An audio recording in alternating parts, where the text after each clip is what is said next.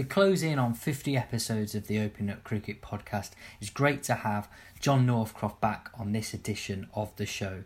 John's not only a founding member of Opening Up Cricket, but the football correspondent for the Sunday Times.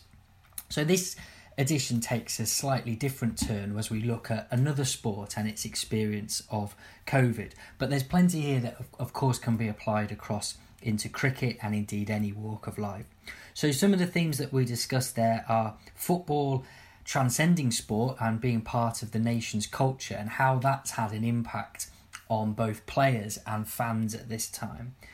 We talk about the importance of connections and how sport can develop these, and also within football, particularly the responses um, from clubs towards players' well-being, the challenges that they've faced through the the shock to their existing routine as well as their own connections within that. And John reflects on how the, the focus on health, whilst present at the moment, does need to continue for football to be able to look after its players better.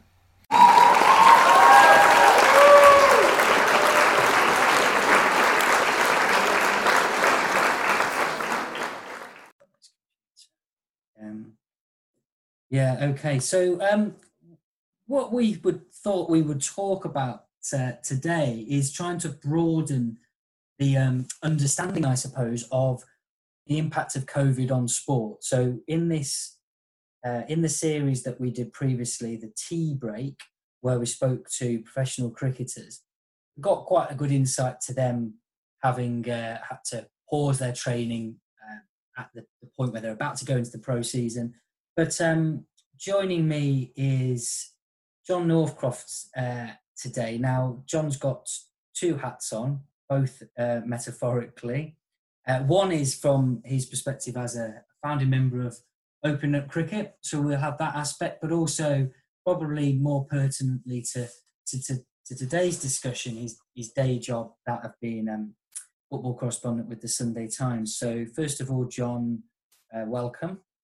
Thank you. Nice to chat again, Boyna. Yeah, well, it's nice to to see for myself this um, quite famous, I would say, on social media background that you have. Uh, Real appearances, yeah. People people were describing you, and I and a word the word I saw come up more than once was cool. They said you you it's cool. Yeah, you, you kind of say that in a playful way, as if you, it's it's an amusing concept that I might be cool. But come on, boy, you you, you know me well enough to know that um, the cap, the metaphorical cap, fits surely. Yeah, and it, it would be on perhaps backwards. I actually, I actually have to qualify that. I think relatively cool is the, the real concept among uh, among sporting hacks. Maybe relatively yeah. cool among the yeah, wider population, not cool at all. Well, in the current company that you're keeping in this call, you're you're cool. So um, so you can you can. Just, Thank you. Um, we'd had a little chat just before then um, about just how, everyone's saying these things, how bizarre and unprecedented these times are. Even allowing for, for example, the the break that professional sport had during World War II. This, this of course, is something that, that the very few then um, who experienced that would still be around to experience it now. So, w- what was the the intro to it like from your perspective, and, and in and in football when they moved from that um, that that time when Liverpool had their their European tie, when people now looking back and saying, was that a good idea to to play it to the point where football shut down and then not only the players but the fans are left without anything to do in that area.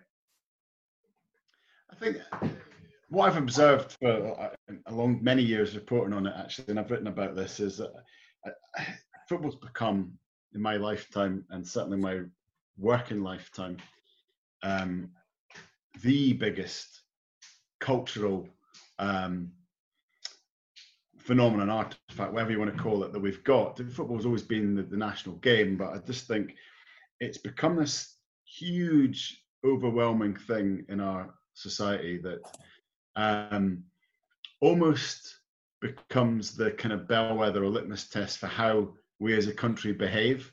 Um, it's sort of over importance.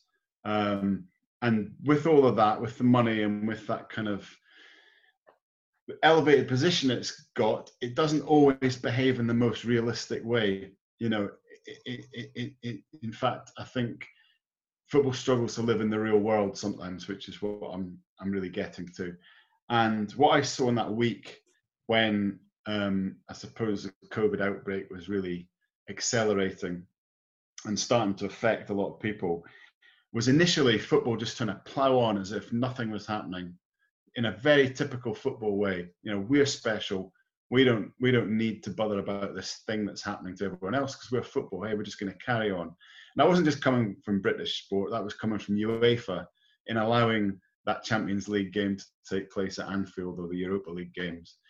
Um, you know, it was coming from other countries as well, but also it's coming from the Premier League. And you, I, I you know, it's, it's hardly been wise, too wise after the event, but as that week gathered momentum, you just you could see that this was unsustainable. Football can't continue. Football, we've got to, you know, we've got to sort of put other things first, i.e., people's lives and, and the public health picture. And football might have a lot of money, but if we're in a situation where um, people can't get tested, we've got problems with the NHS, people being furloughed, all that sort of stuff, then football can't just kind of carry on as if nothing was happening. But in that week, if you think about it, there was a Liverpool game, there was the Europa League games, and at one point it just looked like there was nothing was going to apply the brakes. Nothing was actually going to stop football and, and, and make it actually recognise something bigger than football was happening to the world. And I was sort of joking with a, a mate of mine who's a scout about, you know, I said basically it's going to take it's going to take you know Marcus Rashford to get ill or something for for uh, for, for everybody to suddenly come to their senses. And it wasn't far off it. I mean, football's so plastic sometimes that it ignored the public health situation. But then Mikel Arteta caught the virus and suddenly, whoa, whoa, whoa we're going to stop. You know, why did it take Mikel Arteta to catch it? Three Leicester players had already tested positive that morning, you know, but that wasn't enough. It had to be somebody really big and famous. So anyway, it was Mikel Arteta, and it just seemed the way it came about was a very, very typically football way to behave that um, you know unrealistic and then it took something kind of almost kind of soap opera to happen um, for it to come to its senses. Um, and i think the immediate um, the immediate sort of thing i observed was just the industry kind of grinding to a halt and just being completely um, at a loss to know what to do next because as i sort of said earlier, football's got used to thinking it's special. It's got used to having this place in the center of people's lives. And that realization that actually you're just an entertainment. You're a wonderful entertainment, but that's all you are. This stuff, this means more, you know, bigger than life and death. No, it's not. And I think football struggled and probably is still struggling to come to terms with that a little bit. But one thing's for sure, you know, when it stopped, there were there were fans and there were people within the game saying, "Oh, yeah, we we we, we, we can't we can't live without it." I mean, I think one thing we've realised is yes, we can, and it's my hope that out of all of this, um, football's coming back now, but that sense of perspective that COVID maybe enforced upon it is retained in some way. But I have my doubts. Mm, yeah, you do wonder whether the same old things will will return, whether it be in football or society in, in general. I think what you've said yeah. there about football transcending sport and being uh, an aspect of our culture, which which is up there with with anything in the national consciousness. How, we've got two aspects then, really, haven't we? One is the the the games not being played because of the the players, and and indeed the support staff and everything that comes with putting together a game of football, particularly in um, in the in the Premier League. But also where I've noticed, and I'm sure others have, the real difference between football and other sports has been about the the impact then on the fans. Um, yeah. And when we go back to playing in this this period, the empty grounds are going to be something that's, that's highly unusual. And we had a taste with the Bundesliga that really did look quite surreal. So, where do you feel the balance is here between the actual sport and those who are playing it, albeit professionally, and then the clubs as, want of a better term, businesses and part of an entertainment industry that need to get their their revenues. But I suppose the third thing of providing some feel good and some distraction for a nation that's that's pretty bored of sitting at home. Well, there was that kind of line being put forward by I think coming out of the government or or their their, their sort of friendly sources in the media um, earlier in the crisis about how f- football needed to come back to you know put a smile on the nation's face and all that sort of stuff. Thankfully, that rhetoric's been dropped. You, you don't really hear that anymore. A couple of government ministers tried that one and, and were shot down. And um, thankfully, and that's what I mean about perspective. I think I think that sense of perspective has been gained a little bit. That come on, you know, coming back to put a smile on people's faces, if that means causing a risk, um, isn't a, isn't an acceptable um, way to look at it. Uh, but and what, and what what what it's been replaced with, and this is entirely right, is that football's now just looking at it in business terms. And I know some people might not want to hear that, not want to hear that this is actually happening for the money. Let's be honest, football's coming back for the money. That's the only reason it's coming back. It's coming back to fulfill its TV contract. Um, but actually, so that's what everyone else is trying to do. You know, that businesses are trying to reopen for the money. You know, to, to survive. Now, if football's merely doing what everyone else is doing and being honest about it, we're doing this because we need to not go bust. That sits much better with me than trying to pretend that it's on some kind of entertainment crusade or that it's going to improve the lives of, of, of, of people who are um, who've really been affected by this. So I think that's a better sense of perspective. But undoubtedly, when it does come back, you know, this is what I mean about trying to see it for what it is. Of course, it's it's it's going to be entertaining. Of course, it will improve people's lives in the sense that it's going to be something to do. As you said, we're bored sitting at home. It's fun. That's what we should be in it for. It doesn't fundamentally improve anyone's life, but it it kind of improves life in the way that a bar of chocolate does, or hearing a nice bit of music does. If you know what I mean. It doesn't make you a different person, but it's great to have football um, back to watch. However, having it only on TV, but not something that spectators are to take part in, it's only half coming back. You know, that's that's the other thing I want to say.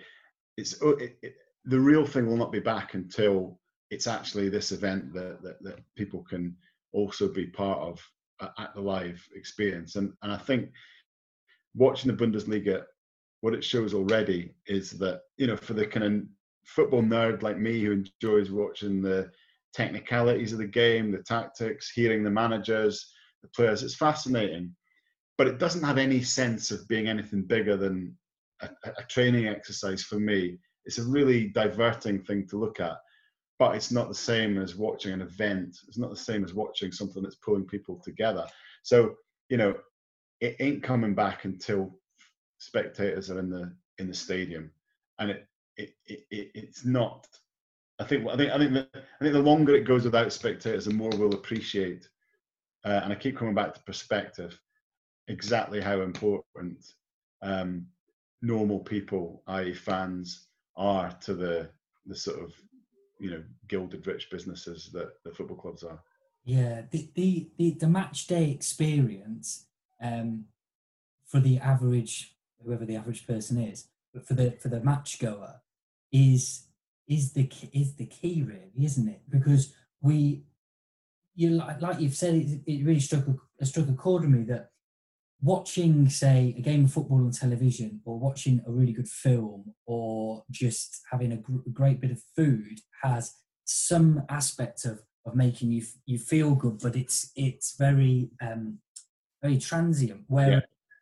that aspect whoever you support of going to watch a game, perhaps with your friends, your family, or meeting up with people. That whole experience in a away day where you get up at the crack of dawn, and you get back um, with the milk float sort of thing. It's that the game is a really small part of it. And I was reading a lot of stuff from the Anfield Wrap Um, I'm not a Liverpool fan, but um, I've always admired what they what they do in terms of really making that blend between. Yeah. They happen to support football team that is one of the most successful uh, of all time, but also it's about it being something more and that, and without having that, this feels very plastic and not, not yeah right there. It does, and I think the the things that people get out of football, why that connectedness with their friends or the bonds with their own families, with their dads or their mums or their brothers and stuff like that. I think maybe what a pause from being able to go to games does is it, it, it makes us look at ourselves and realize that we need to find that in our lives generally. And if football isn't there, we need to find other ways in which to do that. And um, you know, I've probably had, I've probably had more conversations with friends and um, family about stuff other than football than at any point in my life, and actually, it's a really positive thing. It's it's it's it's it's forcing you to find all those other things. As you say, the, the, the Anfield Wrap guys write really well about it because that's they always convey the sense that that's what they're in it for, and um, I think that I think that's what um, I think that's what we all need to do. You know, we we I mean, the, the, bit about football that I'm missing the most is actually playing it.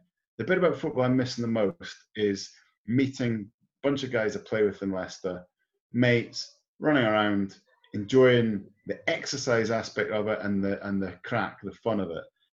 So you need to try and find those, you know, you try and recreate that in, in other parts of your life. And I think I'm sure for a lot of people, the bit of football that they're missing most is actually being with their mates or being um, connected to their brother, dad, mum, sister, whatever it is, or, or, kids that they they go to the game with. And I hope that you know we're, we're, all, and I think people are from what you you see and hear, people are finding different ways to make those those connections. Yeah, and those always thought that that sport's a vehicle for getting people together, but in some ways the sport is incidental in what it achieves in terms of mm. bonds. And it's a, a little bit um, in, this conversation, although I've contacted you to talk about the current state of football, my next question is probably a little bit odd considering that, but you must have found for someone whose job is a part as a as a strong part of defining who you are. Yeah um, you know, you've been introduced on this podcast with a title rather than just, oh, here's John. It's John who does this. Yeah. Inevitable. Otherwise, it's just some random guy from, from Scotland. Um, oh, a lovely voice, but uh, but who is he? So, um, have you found in this period of time that just in in general, you've been able to broad you you've had your horizons broaden, not necessarily what you uh, um, talk about, but your interaction with others isn't maybe so much just about football and it's it's broadened out that way I have done. Yeah i mean it, it, it, it's i'm still working i'm still still writing a lot but actually the stuff is is, different anyway you know um, i think i found myself writing about things that stretch me and maybe make me feel i'm more like a journalist and not just a football journalist if that makes sense. And um, you realize that that um, it's just yeah the, you know the conversations that are important when I speak to my parents, for example, are, are, very basic, but it's you know it really is the how are you stuff, and you know with mates or with with with, with neighbors and stuff, it's it's it's it's just more basic. It's trying to find um, the fun in life and the, the the, the common grounds that we've we've got, and and um, you know, I think you know me well enough to know that um, it can be tiring sometimes to just everybody want, wanting to define you as, uh, you know, the football journalist or that, you know, because because that's all everyone wants to talk to you about. And it's been nice talking about other stuff. Something that comes to mind, I, I, I had a conversation with Lee Richardson, who's a Liverpool FC psychologist, and he does work for the PFA, and he does actually does work for Lancashire County Cricket and um, he used a kind of powerful phrase that's been going around my head Um, really, in the context of, of, of, he said this is what a lot of people face when they, professional sportsmen, when they give up sport, when they retire. We call it identity foreclosure. You know, when you stop being that star or you stop being that thing and you just become a normal human being again. And like like a lot of people have been watching the Michael Jordan documentary, and um, one of the things I found compelling about it is that even though it was made as a vehicle for him by his own people and shows how amazing he was, the most compelling bits I found was him sitting in his armchair as an older guy, and he, he couldn't he couldn't keep the sadness out of his eyes at the fact that he's no longer Michael Jordan the athlete, that he's just he's still Michael Jordan the mega star, but he's not doing the thing anymore. And that identity foreclosure, and you just got me thinking about this, about how people are defined. I think that must be very difficult for a lot of people in life at the moment, you know, who've been furloughed and they were defined by the job they did. And I think it must be particularly, I've been thinking about sportsmen and footballers. I think during the lockdown period, I'm sure that it was very difficult for them to go from being um, defined on the pitch to suddenly being with their families or and spending time and not being the most important thing. Um, that, as I say, that identity foreclosure thing. Um, I don't think anyone's really spoken about that. I don't think any of the players have really spoken about that. But I wouldn't be surprised if in a few years' time, people like you know in, in my business are able to start doing interviews where people open up about that kind of stuff because I'm sure this has challenged people everywhere, but you know, sportsmen in particular more than at any other period um, in their lives. Yeah, it's and this is always the issue that for some people they will will refuse to have any sympathy with professional sports people because of the fact that they earn more money and they're in the public eye and they're living a dream. Um, so from for that section of, of people, it will be, oh, you know, woe is me. These people have had more time. They're still being paid. You know, what are they moaning about? The, but they will have their issues with identity, like you've mentioned, which are, are, are nigh on impossible for um, other people to understand. And I know with conversations that I've had with with with cricket cricketers and people who support cricketers, whether within the counties or or through PCA and other organisations, identity is the thing, and being known as particularly an, a former something is is uh. difficult. And at the moment, there's that that state of of, of, of uncertainty where players, say football, for example, they they have they do have a lot of time, don't they, in terms of their training. And then it's sort of, well, okay, might play golf or might do this, and you know some of the pitfalls that they can fall into. But having all that extra time when maybe you've sculpted your existence around just being a a, a footballer mm. And might not have that range of of hobbies. And I know some of the, the interviews that you that you do, when I read them, the the the thing which strikes me the most is where you you've spoken to a player or a manager or someone in the game who does seem to have a breadth of interests. Yeah caricatures of a professional footballer being um, uneducated, you know, very tunnel vision, and that might be a part of why they've been successful. But this time at the moment, if someone does live up to that caricature, that's be very difficult if you don't really have anything to divert your attention.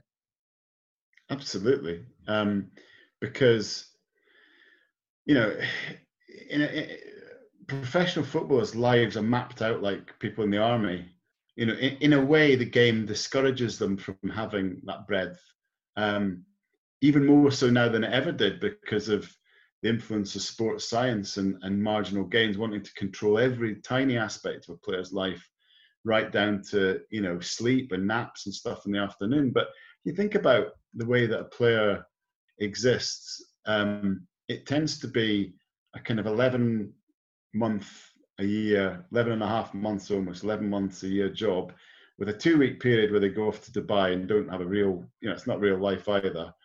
Go off to Mauritius or Dubai and have a holiday. But in between those times, it's, um, you know, getting up every day, you know, days of the week don't matter because it's a seven day week job. Um, reporting to training at a particular time, you know, doing doing training, eating a prescribed meal that the nutritionist has has presented, going home and doing um, you know a, probably a prescribed program of you got to rest, you got to do this, you got to eat, and then you got to go to sleep, and living that for years, and and, and a lot of the the, the the players who've retired say to me one of the things they struggle with most is just that that complete loss of a framework, that complete loss of routine, and as I say, because of that control of their lives, the game's not encouraging them to have much outside of the strict, as I said, like, like being in the army, that strict regimen. And uh, I was speaking to a footballer recently, actually, who's who's got a real passion for music, and has always played the piano and blah blah blah, and and, and said to me, you know, God, if you know, when I retired, if I didn't have that, I still know how I'd have got through this, but I had something else that always made me a little bit broader in interests. Um, and I think it must be, you know, if all you do is play and you get this little burst of hedonism and then play again, and a t- time like this when you can't play and you can't go out, and then you spend time with the family, which not, you know, you haven't, you've never really done in your life to any great extent before because of the way you live. I think it must have been enormously difficult for um, for a lot of guys. Um, maybe hardest for the younger players though, more than anyone who don't have families and have suddenly been found themselves alone. Because again, footballers have, you know, so many hangers on and people who want to be part of their worlds. But um, you know, I, I, I, spoke to a young player early in lockdown who, for the first time in his life, was just at home with his dog. Never been in that situation before, with nobody wanting a, a sort of piece of them. And um, if there's a positive, it might be that kind of reality check. Um, but I think that this is this is a time more than any that, that clubs are going to need to take care of the, the players, and not just you know I think maybe clubs have done quite well during lockdown in terms of giving them support, psychological support like Liverpool and training regimes. But I'd have thought once they come back, um, this is a time more than ever that, that the good clubs will need to take care of them psychologically and, and holistically more than ever. Yeah, because it's it in turn any area of society, we're, we're we're probably I fall into this this trap of imagining before COVID mm. and it's going to go back to normal without any mm. staggering of it. But of course, that's complete nonsense. So these guys, yes, will be returning to training in dribs and drabs, doing small group stuff and then scaling it up. So yeah, the temptation is to slip into that trap that I have where you think, oh, well, when we're back, it, will be done. I've definitely seen some, saw some stuff about what Lee Richardson has been doing at um, Liverpool regarding that. Is there anything else sort of coming out that's being discussed about ways in which the the clubs have managed to keep connected with their players? Is there anything that they they do that they of course it's a different time to usual, but what are the the mechanisms they have in place at least to be yeah. able to work with them? Well, most most of them have, have done what we're doing now. Most of them have used um, online tools to to keep players connected. Whether that's just simple things like um, you know, Kyle Walker Peters was saying to me that uh, Southampton they had these kind of weekly yoga sessions, and he didn't actually particularly like doing it, but it was good to be part of just a chance to connect with the, the lads doing a kind of big group Zoom thing or whatever. Um, I know some clubs have taken the opportunity to do one-on-ones with players, um, like Arteta's done at Arsenal, using this kind of stuff. And another thing that's come out of that is that you know for the younger generation of players, they actually find it easier to um, to do this than sometimes to do the face-to-face stuff.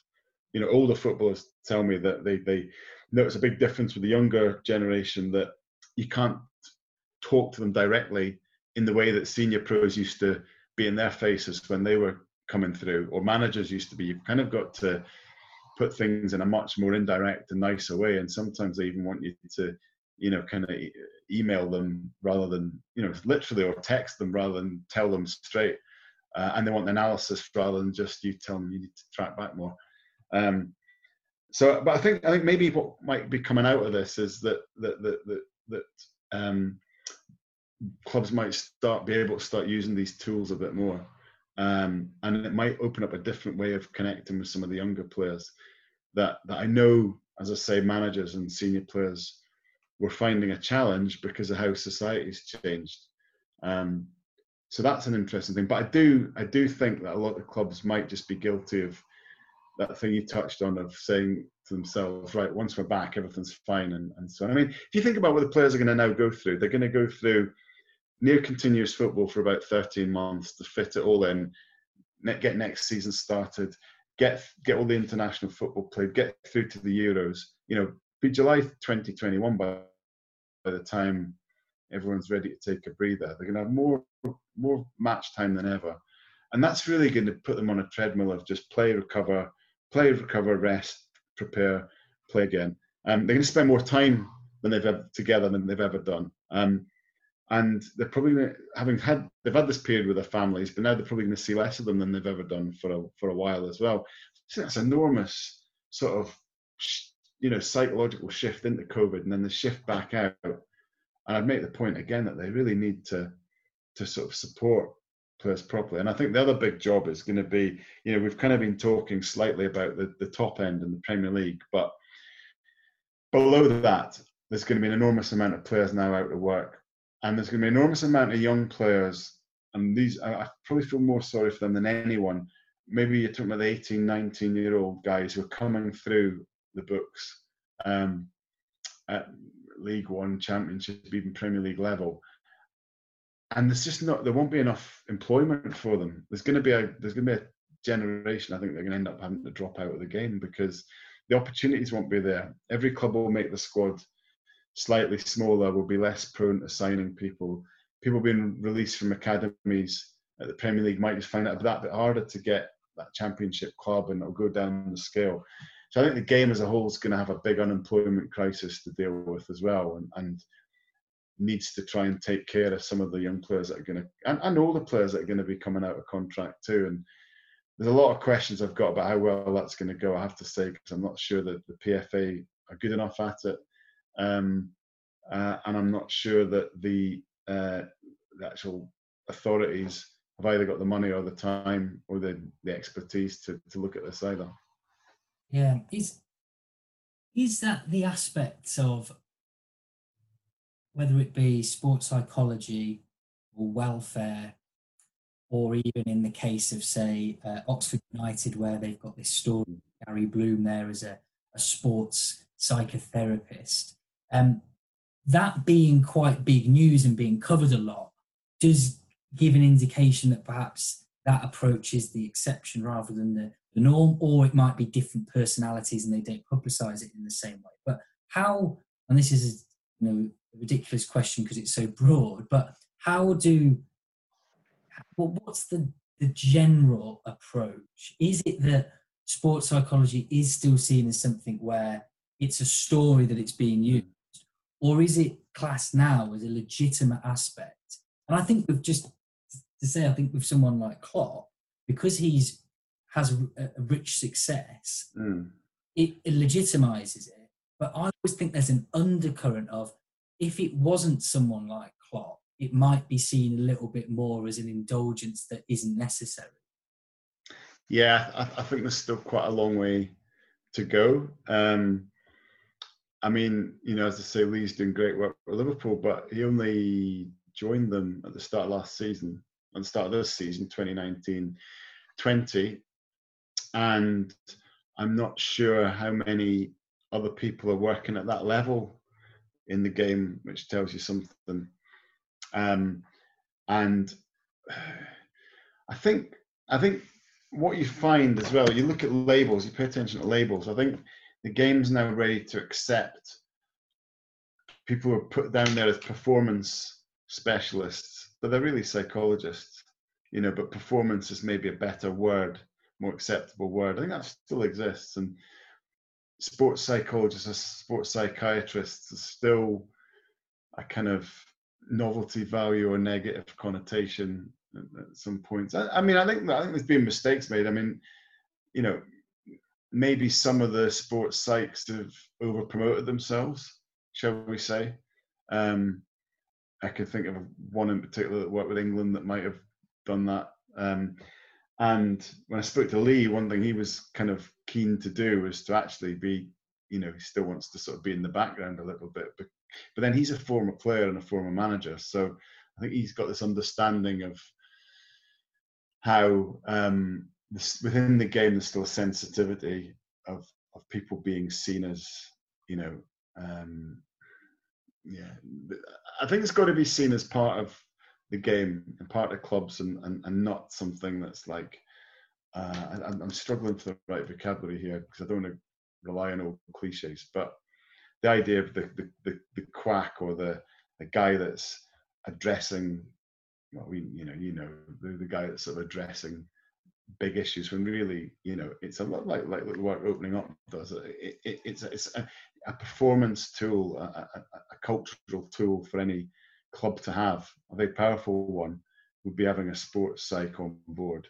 Um, and I think the, I think that is starting to be understood, but as a long, there's probably still um, another element that would see it as as you'd only bring in a sports psychologist if there's something wrong.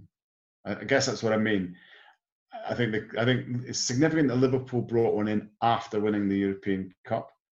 So I thought that was incredible that they brought that there's nothing there's patently nothing wrong at a club that wins a European Cup. They brought Lee in in order to continue their development as a you know to, to keep getting better, to improve performance and improve culture.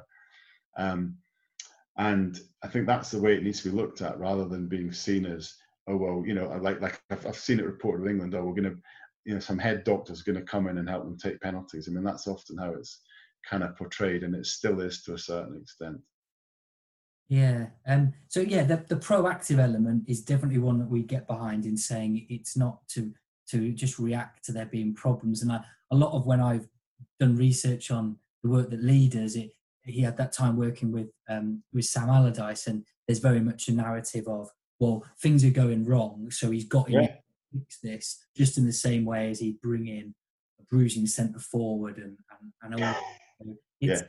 a tactic. But on the, I think again, there's this really interesting, depending on the setting, about what the what the use of a of a sport of a psychologist or someone in the mental side of the game is, and of course, performance is going to be the lead for it, given the result business that they're operating in. But in terms of that that welfare that we've touched on throughout what we've been talking about to be as good a place as any to to finish. We've got the aspect of welfare and well-being for the fans, wanting to get back to, to having that that camaraderie and the uh, the link with people.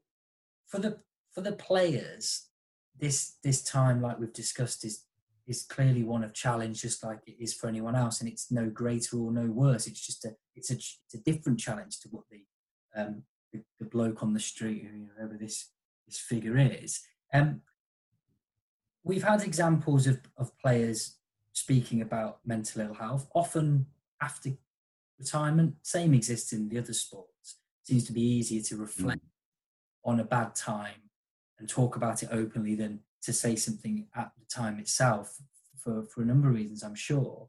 Um, where where is where's the game at in terms of that, providing that not not performance support, but just for someone as a human being who may be a millionaire uh, or may also be someone on a, a small amount a week and, and, and trying to pay off their mortgage. Again, it's it's very broad question, but what's your sense of where we're at in terms of that in football? Well, I still see clubs being, in general, defined by whoever's managing them at the time um, it's still the manager that seems to set the culture and, and those sort of parameters for clubs. So I think the clubs who are good at welfare are, in general, the clubs who have got managers who are, um, let's say, holistic or enlightened in their approach. And there's a lot. There's there's a number of man. That's big part of management now.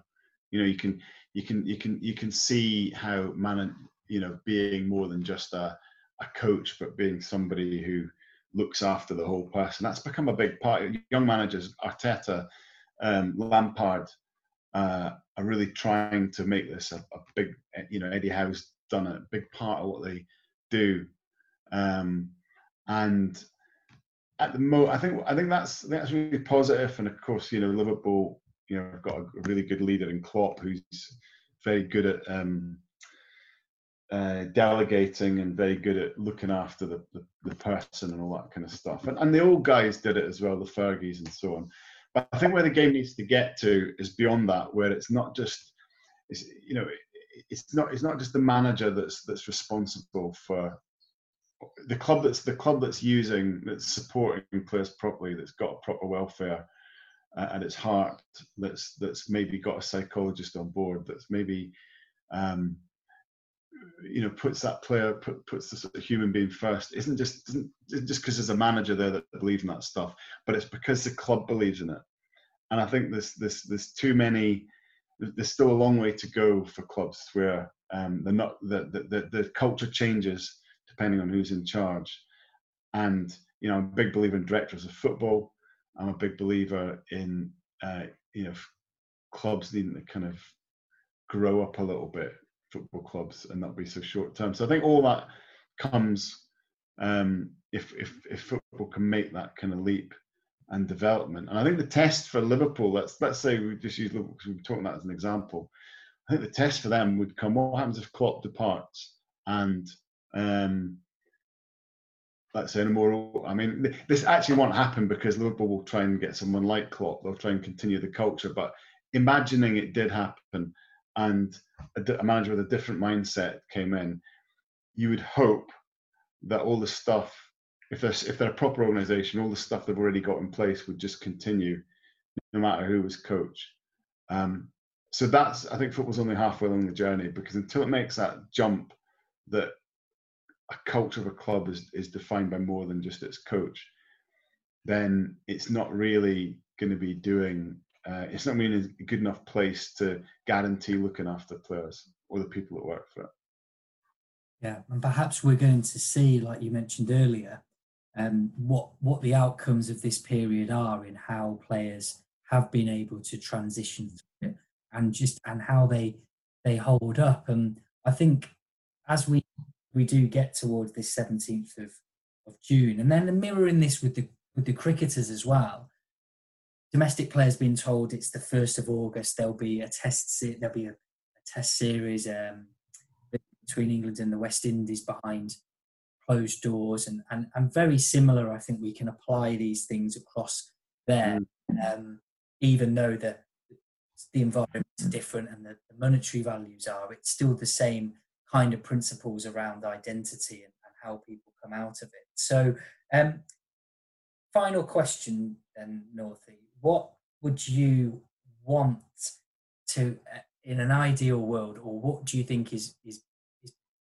has the potential to happen in terms of that understanding and and helping the players and those involved in, in football as people from this we're going to take something from having this difficult period um, for the players as well as the fans what could we realistically hope for that we get out of it to make it something where we see a benefit to, to people's welfare? Well, the biggest the biggest thing is a pragmatic thing, and it touches on what I spoke about earlier, which is that more players are going to be unemployed than ever before, and the support for those guys um, has to has to be there, and and women because the women's game's going to be absolutely affected even worse, I think probably. But the support for them that uh, has got to be there now. It's going to be in place now. It's going to be there for even more so at academy level. Um, what I mean is proper pathways to transition out into other jobs if it's not going to work out.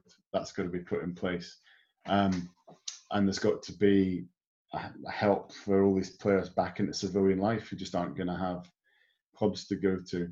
Um, but I think some of the positive things that have come out of the last few weeks, and I'm thinking now about how it played out with the Watford players and Troy. And Troy Deeney went from being sort of immediately vilified by some of the idiots um, on social media and the actual media, let's say, to um, to a level of understanding happened quite quickly. I think that narrative flipped partly because he's fearless and he just went out and talk, talked and told the story and it was accepted properly.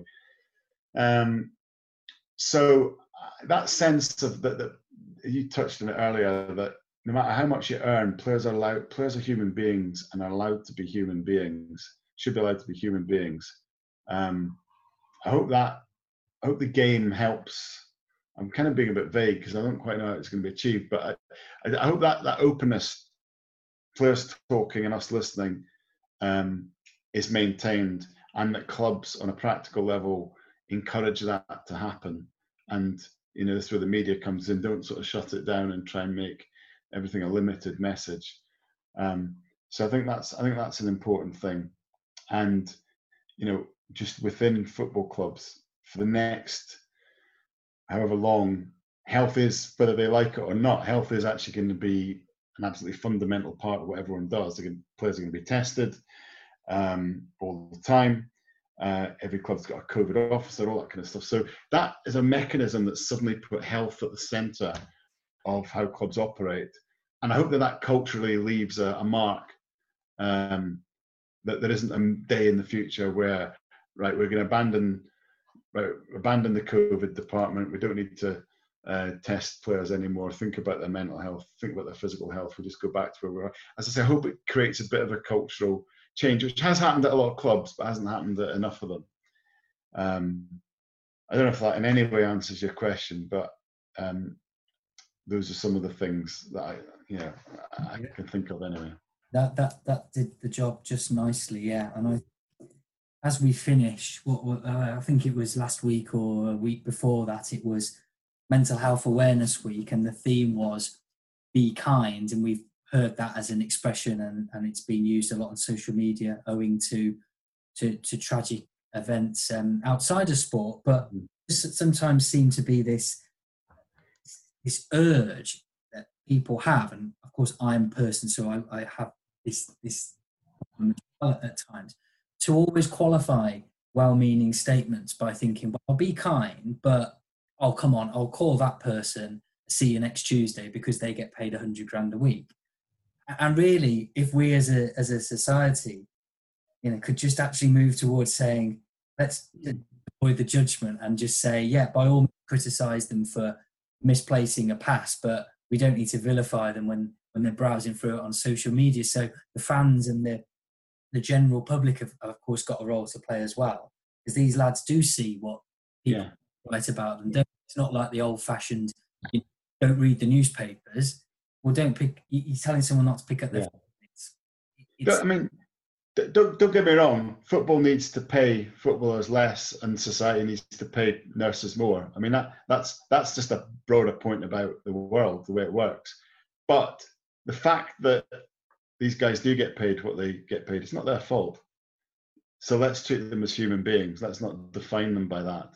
You know, if if they earn too much, which they probably do, that's a problem for the world we live in, not not not their problem. Yeah, absolutely. And then we don't know um, what what what people do. I mean, we've seen some some yeah. things in the media about people absolutely their time and their money, but the the purpose of a lot of charity is to do it do it without the rest of the world seeing it. So people sending money back home if they from another country or supporting things in their community. This stuff does go on, doesn't it? But often without fanfare. So um, it can do something to address the balance in that sense. Hugely, hugely. I mean, I, I mean, I think as a section of society, football is a, I'd imagine would come out pretty much near the top when it comes to being engaged with their communities and doing doing charitable stuff. I mean, that, that, that's the fact, and you know, a lot of them come from poor communities and support um, family members, friends, and so on. You know, above what normal people do, and that doesn't make that really doesn't make them saints. I, this is where we come back to qualifying for them you don't want to say anything almost positive about footballers because you just get the negative reaction. But um, this is where Hancock was so wide of the mark that actually, if you compare them to other rich people, let's just compare them to other rich people, not compare them to normal human beings. Compare them to other rich people, I think they do pretty well. Um, whether it's to corporate lawyers, investment bankers, or even even you know top earning entertainment stars or people in the media, I think footballers would, would probably come out higher than most. Um, partly because it's enforced on it by by you know looking after the image, of course, but partly because they're they're pretty genuine lads in my experience um, who actually don't want to lose touch with where they've come from and are perfectly aware of the world around them. You know, in my experience, that really is the case, and there's probably a few um, things that that, that that, certain people have done to let that let that down, of course. Um, but there's a lot of footballers that social conscience would be would be above average, and as you say, do plenty of things in private that that don't ever get written about or known about. Yeah, and we probably collectively hold them to a different standard because a lot of us, millions of us, mm. would love to have done that job. So if then we get a hint of them not behaving in a certain way, there's a little thing of there going, oh wow, they're abusing that position, and it's almost if I was in that place, I wouldn't be be doing that. When you kind of got to think, why would you be any different? You know, if I was on that much money a week, maybe I would buy.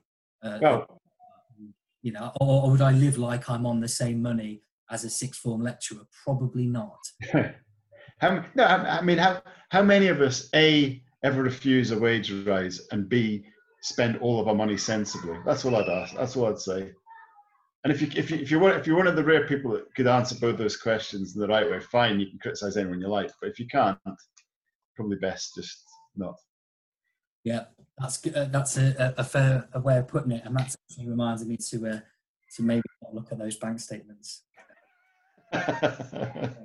um, yeah. Okay. Well, brilliant, John. That's a pleasure. Um, I think what we definitely can, can take from this is just how that uncertainty has had impacts across a, a lot of areas in the sport.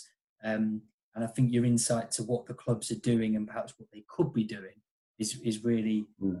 really important addition to what the conversation around this has been. So as we depart, uh, I certainly hope that, you know, from your perspective, you can get back to having a game of footy yourself soon. Uh, I hope you someone that you uh, tell to run after the ball, but as soon as he gets it, he has to give it back to another. um, He's got a place in the team, boy now. yeah, um, that's great. Yeah, well, take care. Um, all the best to yourself and, to, and to the family, um, and we'll speak again soon. Real pleasure. Thanks. Thanks, Mark.